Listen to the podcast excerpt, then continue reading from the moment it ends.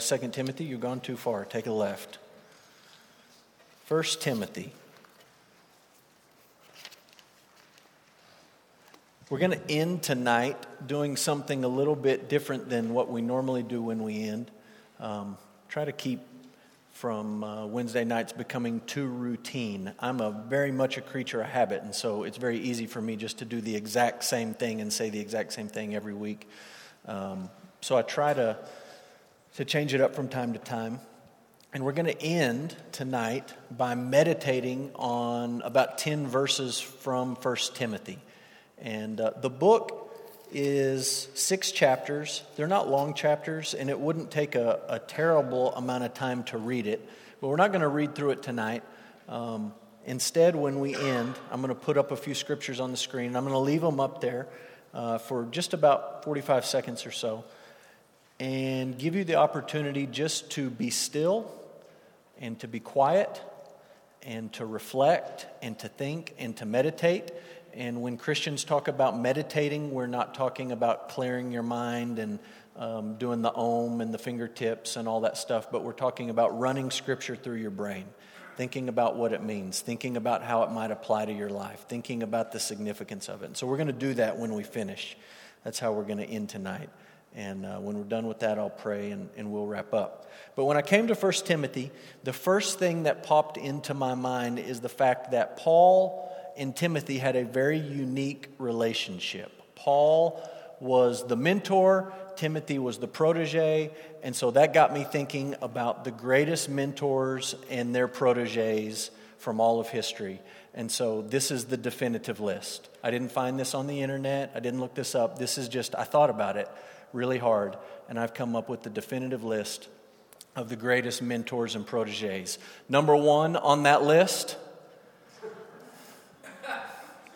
Mr. Miyagi and Daniel San, mentor and protege. The next one, this one is for Corey, is Luke, mentored by Yoda and Obi Wan. So there you go. After these guys, this one is one of my absolute favorites. Do you remember this? Cool Runnings. Yes, based on a true story. And uh, in the movie, this is not the guy's real name in real life, but in the movie, it was Irv Blitzer. And he mentored the Jamaican bobsled team. And the greatest line in that movie, if you're ever with Brooke and I when it's really cold outside, one of us is going to look at the other one and say, It's not so much the heat that'll kill you, but the humidity. And that comes from that line. So there you go. Irv and the Jamaicans. This one is another great one. It uh, definitely belongs on the list. Rocky and Mick, and uh, he's chasing the chicken. And I finally got to watch the new. It's I'm not calling it Creed. It's a new Rocky movie, is what it is. Let's be honest. It's a new Rocky movie about Apollo Creed's son, but it's a Rocky movie. And one of the best parts of that movie is he makes him chase a chicken, just like Mickey used to make him chase a chicken. So that's a good mentor and protege. Here's some real life ones. This one is actually kind of cool. Um, those are four guys who lived a long time ago. And on the far left, you have a guy named Socrates who mentored a guy named Plato, who then mentored a guy named Aristotle, who then mentored a guy named Alexander the Great. That's a pretty good line of passing down knowledge. And uh, so there you go. I don't know how you top that. Uh, going to the Bible, I came up with a, few examples, obvious examples. Um, anybody know who those guys are? Moses and Joshua. And I went with Charlton Heston for Moses, and uh, I went with the Bible miniseries. I'm pretty sure that's what that's from. The Bible miniseries, that's uh, Joshua. Uh, Jesus and the Apostles would be another example of a mentor and his proteges or his mentees. And then lastly, since we're talking about 1 Timothy, is Paul and Timothy. And uh, they had a very, very interesting relationship. And before we talk about the actual book, the actual letter that Paul wrote to Timothy, you need to kind of know some of the background between these two guys and some of the history of these guys. And I think it helps you appreciate some of the things that Paul is saying to him. So, the first thing you need to know is that Timothy was from the town of Lystra. And uh, at the risk of showing you something you may already know, I'm going to put this up here. That's where Lystra is. That's what we call Turkey today, and Asia, Galatia, Lycia, Cilicia, Cappadocia, Syria. Those are Roman provinces of this territory. And so that's where Lystra is. And the line that you see right there is Paul's first missionary journey. And I've given you some of these scriptures. We're not going to turn to all these, you can look these up later. In Acts 14, Paul and Barnabas are on their first missionary trip, right? They've set off from the church in Antioch. They're going on a missions trip. So they leave Antioch over there on the right and they go to Cyprus and they go from the east side of the island to the west side of the island. And then they come up through Pamphylia and they go to Antioch and Pisidia and then they come down to Lystra.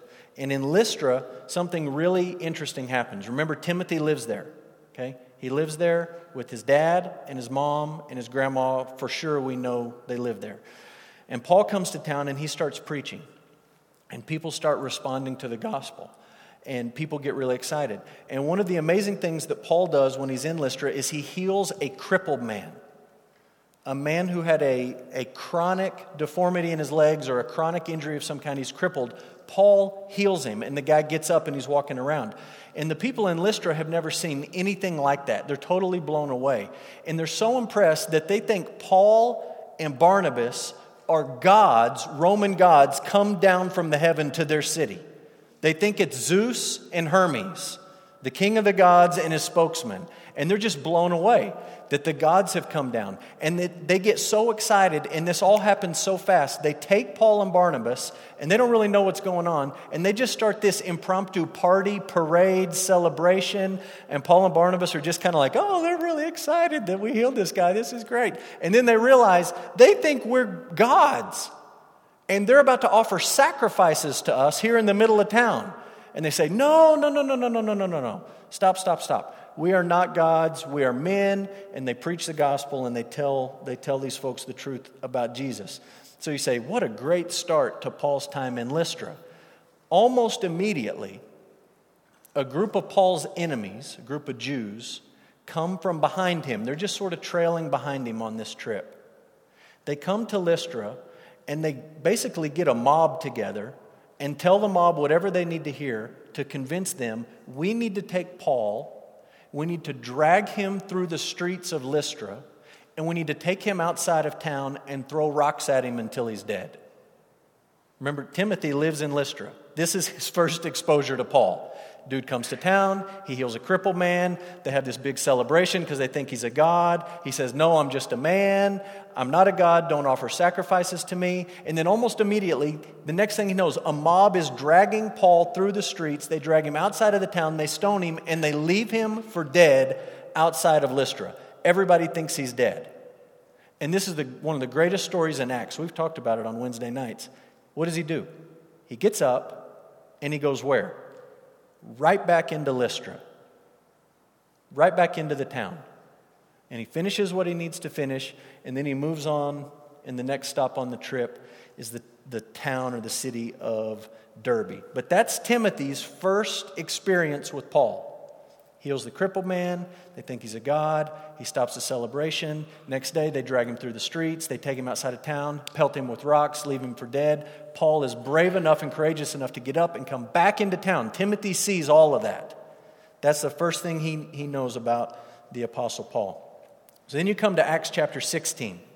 And the first missionary trip, Paul and Barnabas, they're done going around. They've done their thing, they finished up. Some time goes by, and Paul and Barnabas get together and they say, Hey, all those churches we went and started, all those people, we should go check on those people. We should go see what's going on, like the follow up trip. And so they start to say, Well, who's coming on the trip? Let's put the team together. And Barnabas says, Hey, I want my cousin Mark to come. And Paul says, If Mark goes, I'm not going. And the deal was, Mark was on the first trip and he sort of made it through about half of this and then he quit and went home. We don't know exactly why he went home, but he quit in the middle of it. And Paul was ticked at him.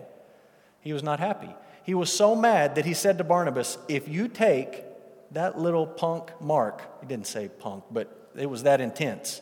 If you take that guy with us, I'm not going. You can go with him and I'll go do my own thing. But I am not going on a mission trip with that guy. And so Barnabas He's known as the son of encouragement, right? He's encouraging people, he's giving people a second chance. He says, Look, I'm taking him with me. I don't care if you're the Apostle Paul or who you are. He's coming with me. So Barnabas and Mark go on their own trip. We don't really know anything about that. But we know Paul goes on another trip, and on that second trip, he goes to Lystra, and guess who he picks up in Lystra? Timothy. Gets to Lystra and he says, Hey, you are coming with me. Here's what you need to know about Timothy from Acts 16. His dad was not Jewish, his mom was Jewish. And we know from other passages in 2 Timothy, again, I gave you all these verses, you can look them up. We know that uh, Timothy's mom and his grandma had taught him the scriptures from when he was a little boy. That means the Old Testament. They've taught him the story of Moses and creation and the Exodus and Abraham and Isaac and Jacob and David and Isaiah and all of it. They've told him all of those things. And on Paul's last stop through the town, Timothy got saved. He became a believer. And the book of Acts in chapter 16 says he's not only a believer in the church, but he's well spoken of by everybody in the church. He's one of their you know, premier members. He's a leader in the church. Everybody looks up to him. And Paul goes to town and he says, Timothy, you are coming with me. And he takes him on this next mission trip. Um, 1 Corinthians 16 and 1 Timothy 4 12. Uh, you look at those verses, and the implication of them is that he was a younger guy. He wasn't quite as old as Paul or some of the other leaders in the church or the churches that they visited, and he tended to be timid. He wasn't necessarily real outgoing, real brash, real confident. He was, he was a little bit more reserved. And you can look up some of the verses about that. 1 Timothy 5.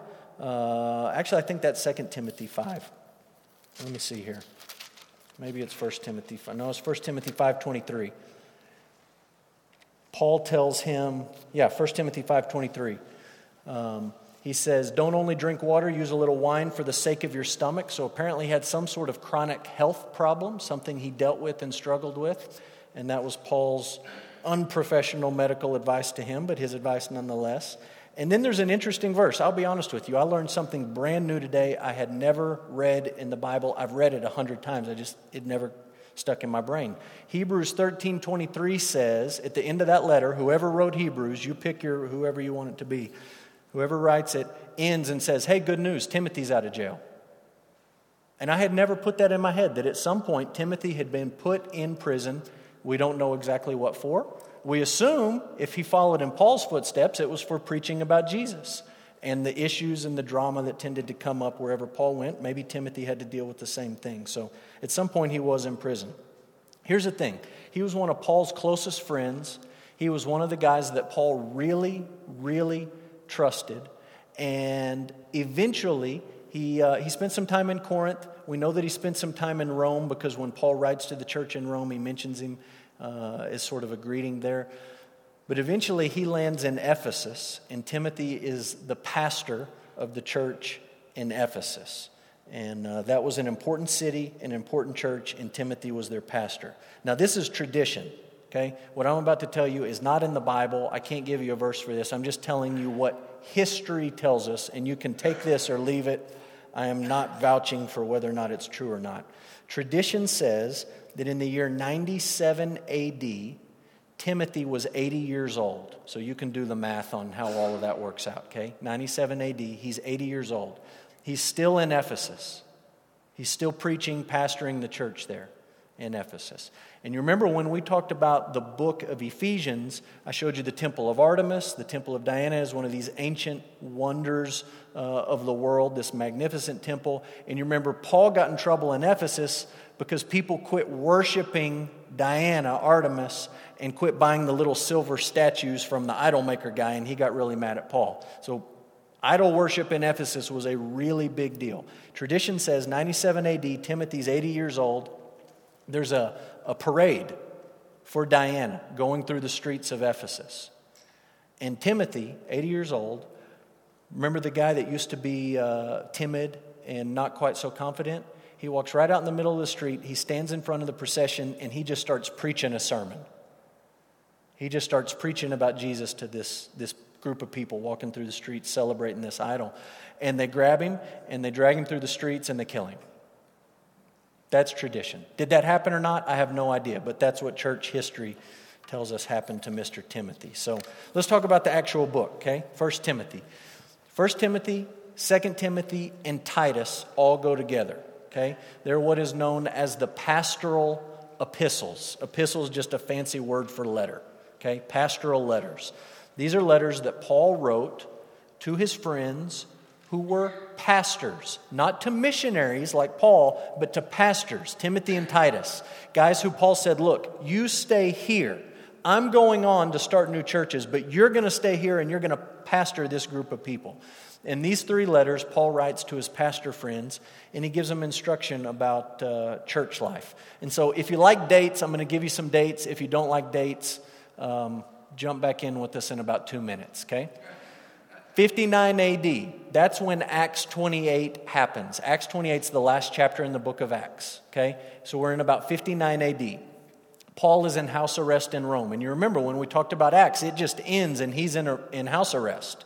You don't know what happens at the end of that. It's like the biggest cliffhanger ever. And I believe Luke wrote the Gospel of Luke, then he wrote the book of Acts, and I think he was going to write more after that. Each one of those books filled up a scroll. So he filled up his second scroll, and for whatever reason, he didn't get to the next one, or he did, and we don't have it. Acts 28, 59 AD. Paul is in house arrest in Rome. A couple of years later, he's released from house arrest. This is just piecing together bits and pieces we have from the New Testament. In about 65 to 66, he writes 1 Timothy and Titus. And then about a year later, 66, 67, he's arrested and he's sent back to Rome for the second time. Okay? The first time, he's in house arrest, right? He's got people who are taking care of him, but he's not in a prison or anything like that. He's just house arrest. You got to stay here till we adjudicate your trial and all that stuff. This next imprisonment, he's not in house arrest, he is in a dungeon. And you can visit that dungeon in Rome today. And it's basically a hole in the ground carved out of rock that when it rains fills up with sewage. That's where they kept these guys. And you can go see that today. So, 66, 67, he's arrested, he's sent back to Rome. Uh, 67, he writes the book of Second Timothy. And then, uh, probably that same year, he's killed by Nero. That's tradition, pretty strong tradition from church history. And then we know from uh, Roman records that Nero dies in 68. So that just sort of gives you the timeline. These are the letters that Paul's writing at the very end of his life. And especially 2 Timothy is the last letter that he wrote. We'll talk about that next week. When you look at these three books together, it's very interesting the common themes that run through them. Okay? And you can see this in different letters that Paul wrote because the same guy's writing and he's writing about generally the same stuff. But really interesting, some themes in the pastoral epistles. The first one is this that God is the Savior. And so let's do this because I want you to look these verses up. Julie, go ahead and put the next couple of these up here. One theme is that God is the Savior. Next theme is the idea of, of sound doctrine. Next is the idea that you should pursue godliness. Fourth, avoid controversies. And then one more, the quote unquote faithful sayings. And so fill those blanks in, and then I want you to grab your Bible and we're going to look some verses up. You can jot these down if you want to do that. I just want you to see these themes throughout the pastoral epistles 1 Timothy, 2 Timothy, and Titus. Okay, so let's take the first one God is the Savior. Look at 1 Timothy 1 1. It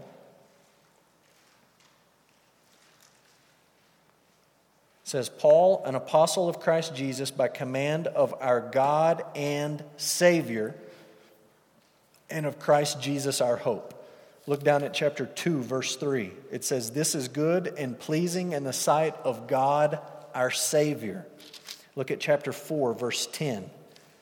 To this end, we toil and strive because we have our hope set on the living God, who is the Savior of all people, especially of those who believe. Flip over to the book of Titus, just a couple of pages to the right. Titus chapter 1. It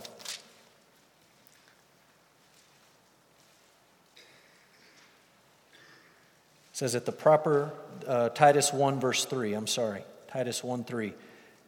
At the proper time manifested in his word through the preaching with which I have been entrusted by the command of God our Savior. Titus 2, verse 10.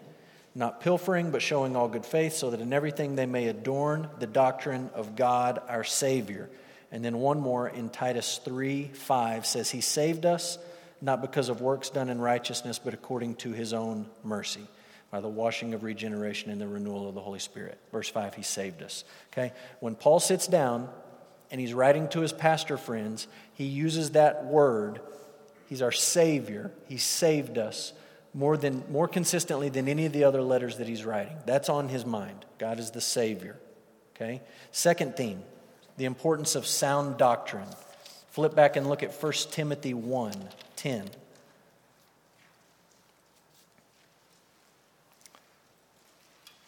First Timothy 1:10. You can go back and read the context of all these. He's listing a group of, of bad folks, and he says the sexually immoral, men who practice homosexuality, enslavers, liars, perjurers, and whatever else is contrary to sound doctrine. Chapter 4, verse 6 says, If you put these things before the brothers, you will be a good servant of Christ Jesus, being trained in the words of the faith and of the good doctrine that you have followed. Chapter 6, verse 3 says, If anyone teaches a different doctrine and does not agree with the sound words of our Lord Jesus Christ in the teaching that accords with godliness, he's puffed up with conceit and he understands nothing. Uh, 2 Timothy chapter 1, verse 13 Follow the pattern of the sound words that you have heard from me in the faith and love that are in Christ Jesus. The sound words, sound doctrine. Uh, 2 Timothy 4, verse 3. The time is coming when people will not endure sound teaching, but having itching ears, they will accumulate for themselves teachers to suit their own passions. Flip over to Titus chapter 1, verse 9. He's talking about qualifications for an elder here, and he says he must hold firm to the trustworthy word as taught, so that he may be able to give instruction in sound doctrine and also able to rebuke those who contradict it. Chapter 1, verse 13 says, This testimony is true. Rebuke them sharply, that they may be sound in the faith. They have the right doctrine, they have the right faith. Chapter 2, verse 1 As for you, teach what accords with sound doctrine. Verse 2 Older men, be sober minded, dignified, self controlled, sound in faith, in love, and in steadfastness. Sound in your faith. And then jump down to chapter 2, verse 8.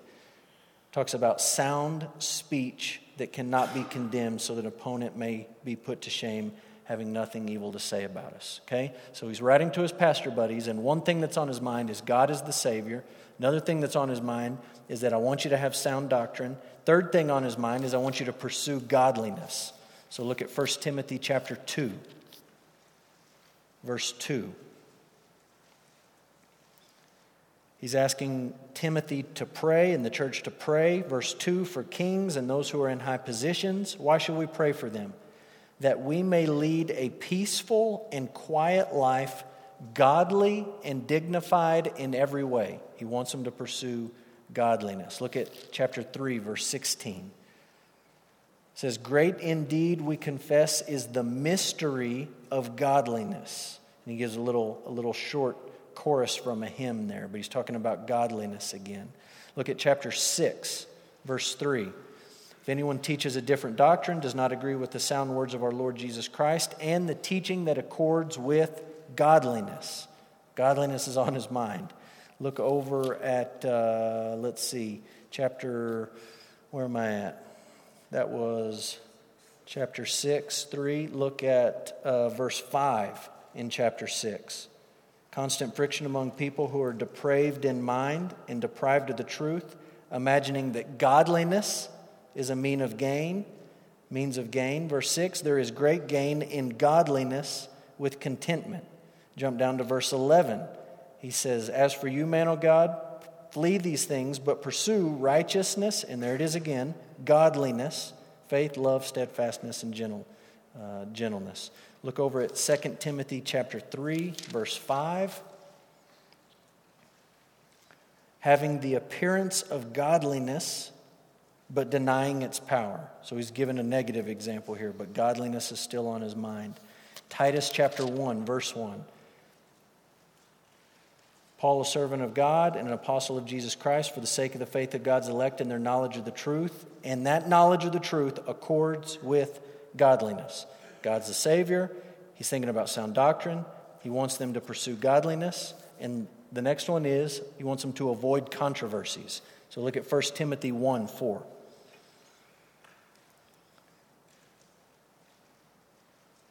Backing up to verse 3 says, Charge certain persons not to teach different doctrine, nor to devote themselves to myths and endless genealogies, which promote speculations rather than stewardship from God that is by faith. Don't argue about this stuff. Don't get caught up in this stuff. 1 Timothy chapter 6, verse 4 talks about someone who has an unhealthy craving for controversy and quarrels about words that produce envy, dissension, slander, and evil suspicions. Verse 5 and constant friction among people who are depraved in mind and deprived of the truth, imagining that godliness is a means, means of gain. 2 Timothy chapter 2, thinking about these controversies. 2 Timothy 2:23 have nothing to do with foolish ignorant controversies. You know they breed quarrels. And then one in Titus. Titus chapter 3, verse 9 says, Avoid foolish controversies, genealogies, dissensions, and quarrels about the law, for they are unprofitable and worthless. Okay? We're not going to look up the faithful sayings, but I'm going to give you the references if you want to read them. Okay? 1 Timothy 1:15, 1 Timothy 3:1, 1 Timothy 4 9, 2 Timothy 2.11, and Titus 3.8. It's the only place in Paul's writings where he says, here is a faithful and trustworthy saying, and then he fills in the blank. And he does it only in these pastoral epistles, these pastoral letters. And it's almost like he's writing to these guys and he's saying, Look, let me give you something you can hang on to something that is really, really, really certain and true. This is bedrock foundational stuff. And he gives him these quote unquote faithful sayings. So there's a reason I had us read all those, okay? I want you to see those themes in the pastoral epistles. I just want you to use your brain.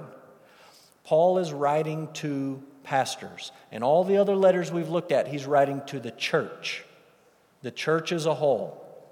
He wrote a letter to the church in Ephesus.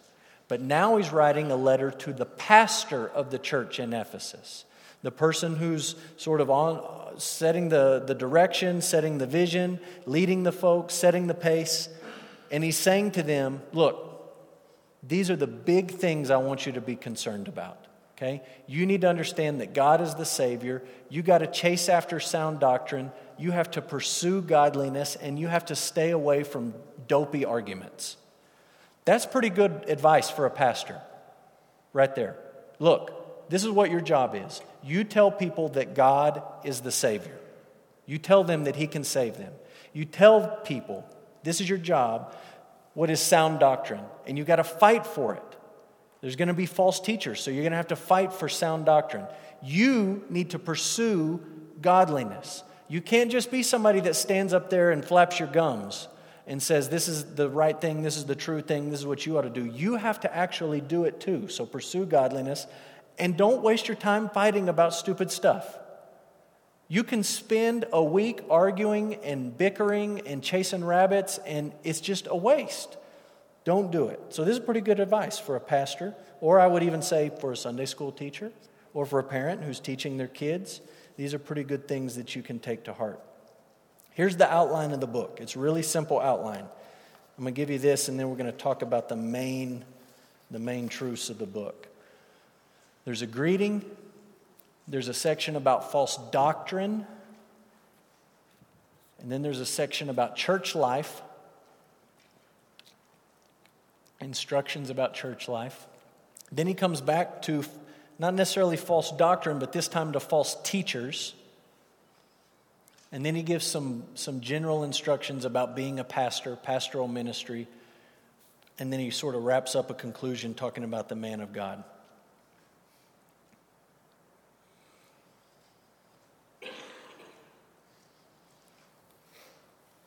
Here's the big idea of the book, really, okay? And this is on your outline. The big idea of 1 Timothy and 2 Timothy and Titus, they're called pastoral epistles. Big idea centers on ecclesiology. And ecclesiology is just a fancy word that means the doctrine of the church or the study of the church. Okay? Every church has ecclesiology a structure, a system, a way that things are done, a hierarchy. Every church has it. And Paul is laying some just basic foundational truths down for Timothy as he's pastoring this church. And remember, he's a young pastor, he tends to be timid. He's not quite sure of himself, and so Paul's encouraging him. He's saying, Here's some, some really important things that you need to focus on. The first thing, when Paul talks about ecclesiology to Timothy, that he talks about is elders and deacons. I'm just going to tell you that when you study church history and you look at different structures of ecclesiology, how the Catholic Church does it, how the Episcopal Church does it, how the Baptist Church does it, how the Presbyterian or the Methodist or whoever, okay? There's lots of different setups. And I'm telling you that that's probably okay to some degree because the things Paul says here are pretty general. But a lot of those systems have just totally missed the plain instructions in the book of 1 Timothy.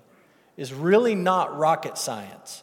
And sometimes pastors and theologians make it out like it's some kind of rocket science. You got to be brilliant to get it. It's not that hard when you read the instructions. And this is one thing that you need to get. I did not put this uh, on your outline, but put up these, uh, these positions here, okay? You need to know these words if you're going to understand church according to the New Testament. Elder is a position in the church. That's the Greek word here. Sometimes it's translated bishop, depending on what translation you have, but it's the same thing, and it comes from the Greek word episkopos. Episcopalian. Okay? And then the last Greek word is poimen, and it means pastor. And I misspelled, misspelled that. P A S T O R, pastor. Misspelled my own job. Um, I'm not a good speller, but that's kind of embarrassing. Here's what you need to know those positions elder, overseer, bishop, pastor they are all talking about the same person in the New Testament. They're all talking about the exact same person. This is not some hierarchy where you say you got pastor and then you got bishop and then you have the episcopate and then you have this and you have oh, all these. This is all talking about the exact same position. And they're used interchangeably. Sometimes they're used together, sometimes they're used differently in Titus than Timothy, but they're all talking about the exact same position. And the distinction is between all of those, okay? Elder, overseer, bishop, pastor, all the same. There's a distinction between that and deacons. And that's about the extent of the structure that's set forth in the New Testament. The New Testament says, you want to know how to structure your church? You need to have some pastors, elders, overseers, bishops, whatever you want to call them. You pick the term. You need to have some of those guys. You need to have some deacons. You need to have some of those guys. That's how you set the whole thing up. And so just look, we're going to read it quickly. 1 Timothy 3, starting in verse 2. Well, I'll just start in verse 1. The saying is trustworthy. Here's one of these faithful sayings, okay? Saying is trustworthy. If anyone aspires to the office of overseer, and when you read the word overseer there, you know that's the same as pastor, that's the same as elder, that's the same as bishop. It's, it's all the same thing.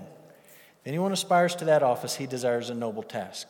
Therefore, an overseer must be above reproach, the husband of one wife sober minded, self controlled, respectable, hospitable, able to teach, not a drunkard, not violent but gentle, not quarrelsome, not a lover of money. He must manage his own household well with all dignity, keeping his children submissive. For if someone does not know how to manage his own household, how will he care for God's church?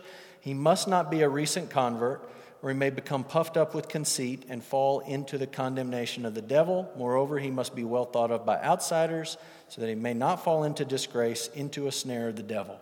Look, that's pretty basic. It's not hard to understand that. I don't need to go through and explain each of those words to you. I, you get it. And the interesting thing to me is when Paul lays it out, qualifications for overseers, almost everything he says in that list is a character trait. It's not you got to be a dynamic personality. It's not you got to dress cool. It's not you got to have the best this or that or whatever. It's talking about the heart of the person doing it. He's saying this is the character of the person that you put in this position. And then he talks about deacons right after that, okay? The only passage right here in the whole New Testament that says this is the qualification list for a deacon. You can go back to Acts 6 and you can say, well, they're looking for deacons. They look for men who are full of Holy Spirit and men who are wise and things like that. Great. But here's the, the only real list deacons, likewise. And when you see that word likewise, do you know what that means? Everything I just told you really applies to the deacons too. It's not like two totally separate lists. It's not like you got to be this great to be an elder and then you only have to be this great to be a deacon. What he's saying is look, the same thing applies for both of them. And why did he not make it one list? I don't know. He didn't want to make it one list, he made it two. Deacons, likewise, must be dignified, not double tongued, not addicted to much wine, not greedy for dishonest gain they must hold the mystery of the faith with a clear conscience. Let them also be tested first, then let them serve as deacons if they prove themselves blameless. Interesting that that verse 10 right there was not mentioned on the elders list. You say, wait a minute, you don't have to be tested to be an elder, but you have to be tested to be a deacon? No. Likewise, verse 8. Likewise, we're working off the same ideas here, okay? These are broad principles. Verse 11 Their wives should be dignified, not slanderers, sober minded, faithful in all things. Let deacons each be the husband of one wife, managing their children and their households well. For those who serve well as deacons gain a good standing for themselves and also great confidence in the faith that is in Christ Jesus. Okay? There's some little things we could get in the weeds and we could debate this and this and this on those lists. For the most part, that's pretty straightforward. You're looking for somebody who is who they say they are. When you're looking for a deacon in your church or an elder, pastor, shepherd, overseer, bishop, whatever you want to call them, you're looking for somebody who holds to the truth and they really are who they say they are. The things that they believe actually get played out in their life. And here's the craziest part. Are you ready for this? Every one of those qualifications, starting in chapter 3, verse 1, all the way down to 13, every one of them, except possibly the idea that you need to be able to teach up in the top section. All the rest of them, I can take you to another place in the New Testament that say it ought to be true of you. So it's not like we're saying, pastor's way up here, everybody else is way down here. He's just saying, if you're going to put somebody in charge and give them a place of authority and a position of influence, you need to make sure that they are the real deal. And that's what he spells out there. So he gives qualifications for uh, elders and deacons. He does give sort of a job description for the, uh, the elder, overseer, pastor. Over in chapter 5, verse 17, he talks about elders who labor in preaching and teaching. Uh, and he talks about elders who rule well. And I think those are the two basic ideas of being a pastor or an elder or whatever word you just love to use or you're not comfortable using, fine. Pick one of those words. That's the gist of it. Rule well, not meaning you're a tyrant, you're a dictator, but you lead your people. And number two, you teach them. You lead them and you teach them. You're moving in a direction, you're going forward with the gospel, and you're teaching your people the truth. Those are the two, two uh, responsibilities, or you could say job description. Okay? Here's the next thing. We're talking about ecclesiology in 1 Timothy. He's laying the groundwork for Timothy, the pastor in Ephesus. And one of the things he takes a lot of time to talk about is caring for widows.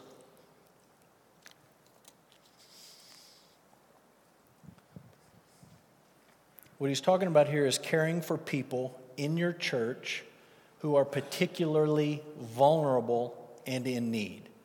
That would include widows today, and it would also include a variety of other people that you can sort of connect the dots on that.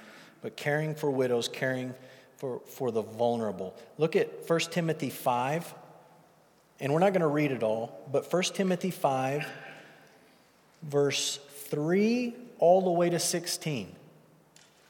The only thing he talks about in that section is how the church ought to take care of widows and he gives some really specific instructions. And some of them you would probably read and say, Oh, that sounds obvious. That's a good idea. And some of them you would read and say, Huh, that's kind of surprising that he would say that. And so you can work through them on your own.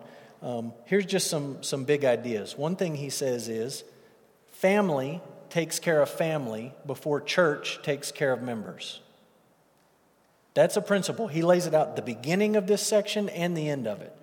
If you got family around it is your responsibility to take care of your family before their church has to step in and take care of them. That falls to you. And he hits that several times. He's really serious about that. And he talks about not being a burden to a particular church because you're not taking care of family members. And he basically says, look, if you're not going to take care of your family members, you're worse than a lost person. Paul's words, not mine. 1 Timothy 5 8. If anyone does not provide for his relatives, and especially for members of his household, he has denied the faith and he is worse than an unbeliever. Family takes care of family. Okay? Small little parentheses over here, I'll just tell you. Remember when we were in Thessalonians and Paul talked about idlers? Remember what he said about idlers? They don't work, what? they don't eat. When you read 1 Timothy 5, 5 8, you don't forget about Thessalonians. You don't say, oh, well, you know, I have to do it. You hold both of those things and you figure out what it looks like in your situation, okay? But family takes care of family. Another thing he says is you only sign up widows to receive help if they're godly ladies. If they're gossips, if they're divisive, if they're not devoted to prayer, they don't get help. That would shock some people today to go through that process and to say, you know what, that doesn't line up. That's the instructions that Paul gives. One thing that he says is uh, he gives some guidelines in verse 9 and 10, specific things that, that are kind of helpful. But then he also talks about younger widows and the danger of enrolling them. So, again, you, you can read through that. We're not going to get into the weeds too much on that for the sake of time. I just want you to understand he's, he's writing to Timothy, the pastor, and he's saying, Look, Timothy, there's some people in your church who need your help. They need your help. And it's your responsibility to help them. And you balance everything he says about helping these vulnerable people with what he said to the Thessalonians, where he said, If you don't work, you don't eat. Those things go together. And what he's saying to Timothy is there's some people who are not going to be able to help themselves and you have an obligation to help them. Now, I want to be clear about something. We get people every week that walk into our building, and they walk in, not all of them, many of them, with an arrogant, entitled, brash attitude, expecting me to pull out the envelope from what we collected on Sunday and just start doling it out. And we help people in our community. We help them by taking money from the offering, sending it to the Permian Basin Mission Center, where people can go get food, a giant box of food, once a month for free. All you got to do is go down there and pick it up. And we send plenty of money down there to help plenty of people every month get one of those big old boxes if they need it. But here's what I hear when people come in and I say, look, here's how we handle it. We, we give them a brochure, we send you down there, this is where they're located, they'll get you a food box, they'll take care of you. And they just look at us, me or Corey or whoever, and they say, I thought you were a church.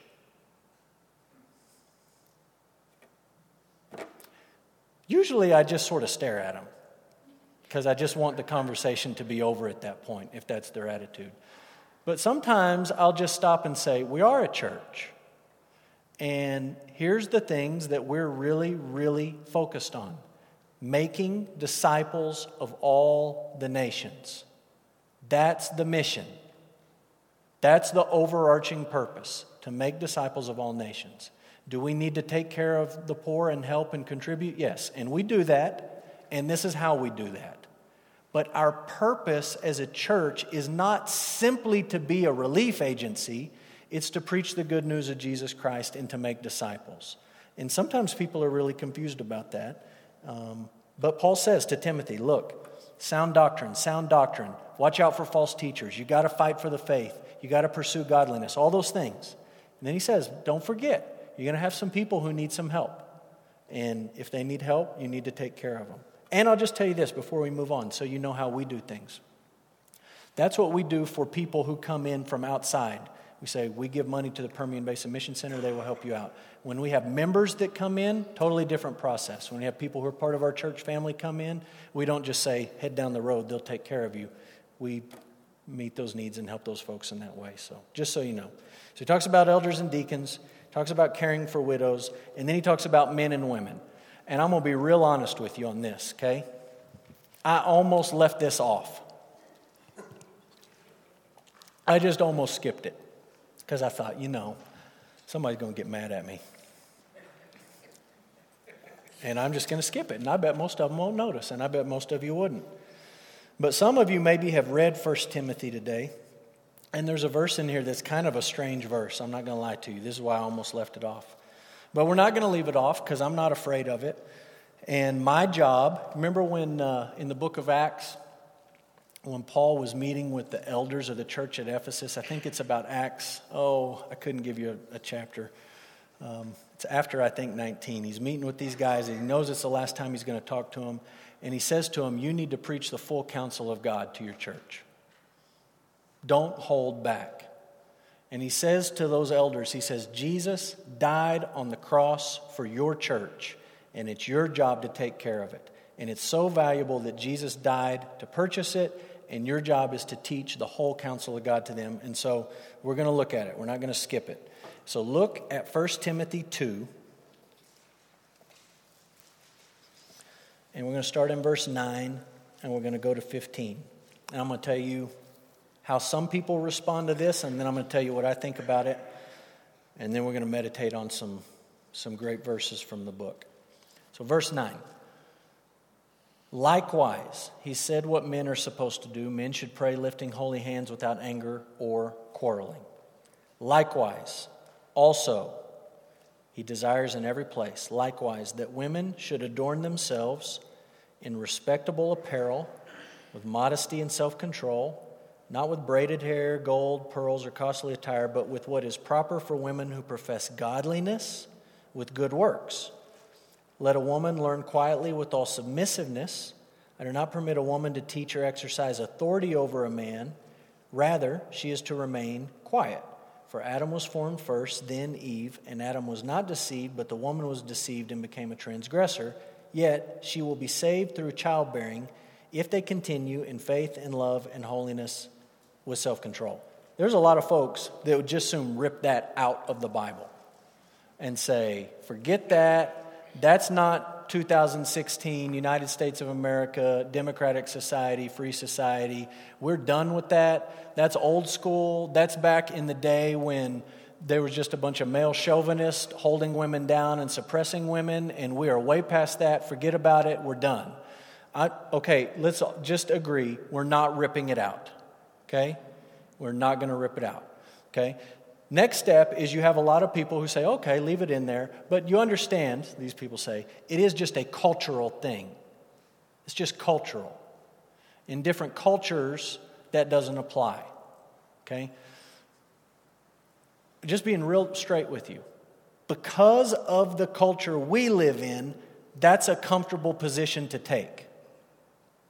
To say, because of what's around us, is just to say, this is just cultural we're kind of embarrassed by it, but you know, Paul, he lived a long time ago as a different society. It's not true anymore. Here's the, the one, maybe two problems with the idea that it's just cultural.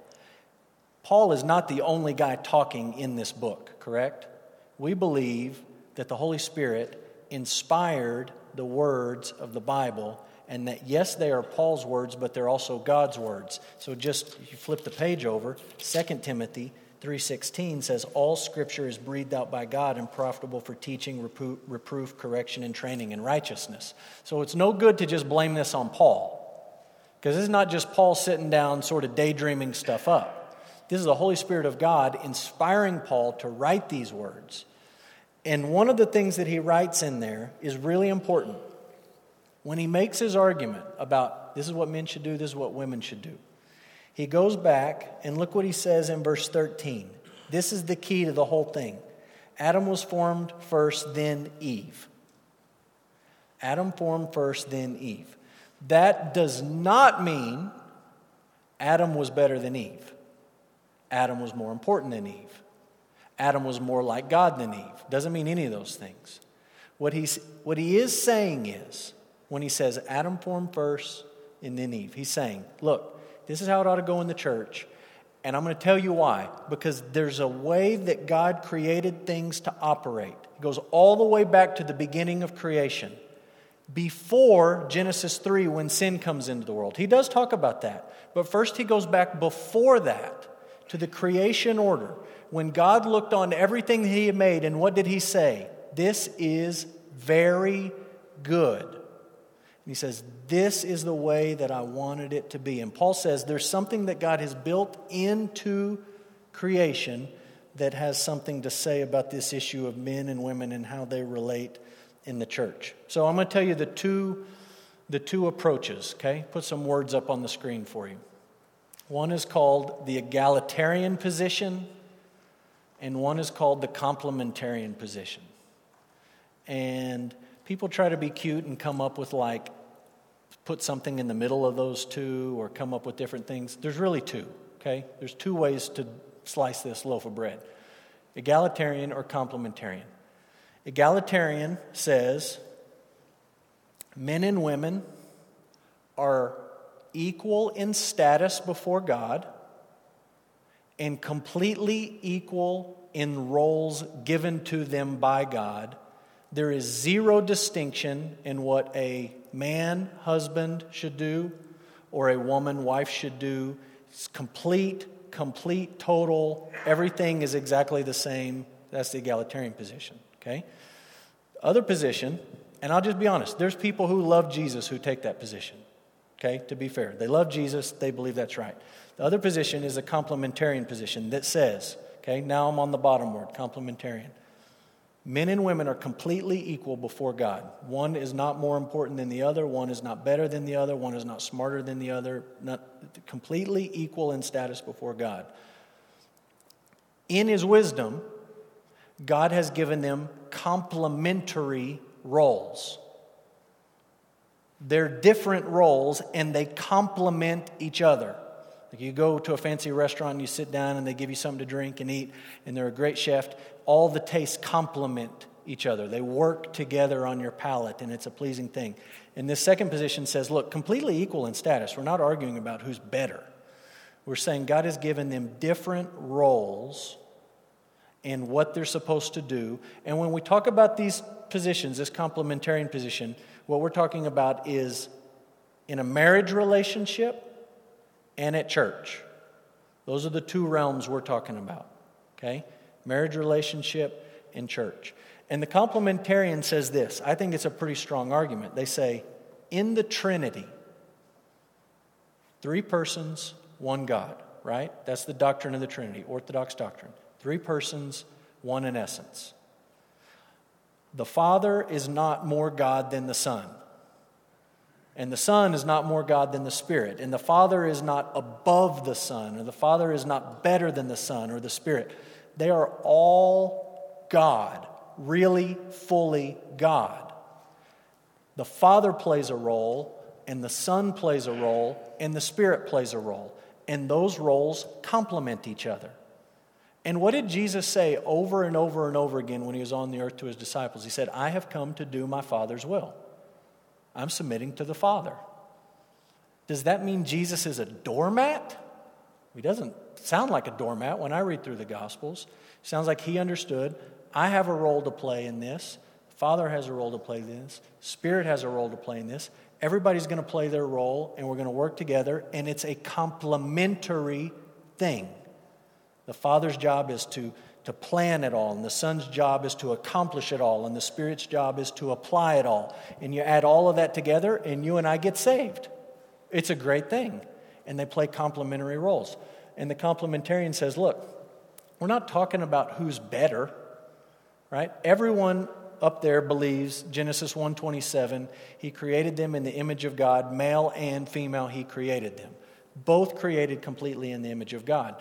The complementarian position is saying, based on what Paul says here, and there's some other verses, based on what he says here, there's something God has built into creation that says these complementary roles work well together.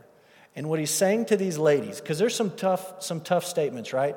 He's talking about a woman learning quietly.